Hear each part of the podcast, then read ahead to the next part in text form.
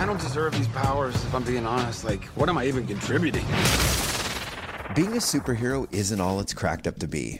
That's what Billy Batson, aka Shazam, is finding out in the PG 13 rated Shazam Fury of the Gods.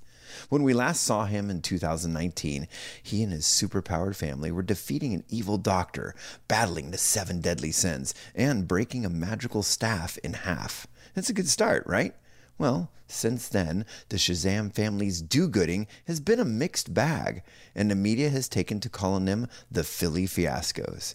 And that staff that Shazam broke, well, turns out it was the only thing separating the realm of the gods from ours, and now some deities have come to reclaim their power and wreak revenge. Are Shazam and his fam in a jam? you bet they are. Look, I might not have as much experience as you because I'm not super old like you, but I've seen all of the Fast and the Furious movies, lady. It's all about family.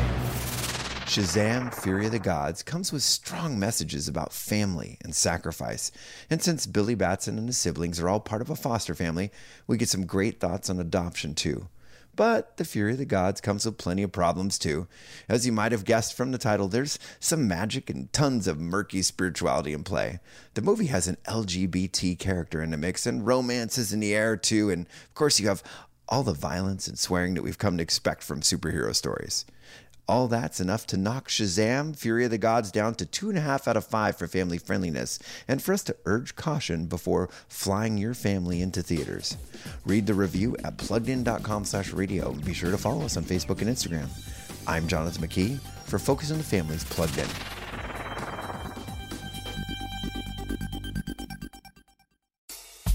Your kids are unique, and so are you. You have your strengths as a parent and areas of growth, too. Find out what they are by taking the seven traits of effective parenting assessment from Focus on the Family. Find out how you're doing on traits like gratitude, grace, and other research backed traits. When you're done, we'll give you a detailed PDF with several pages of content on how to use your unique strengths and how to work on your areas of growth.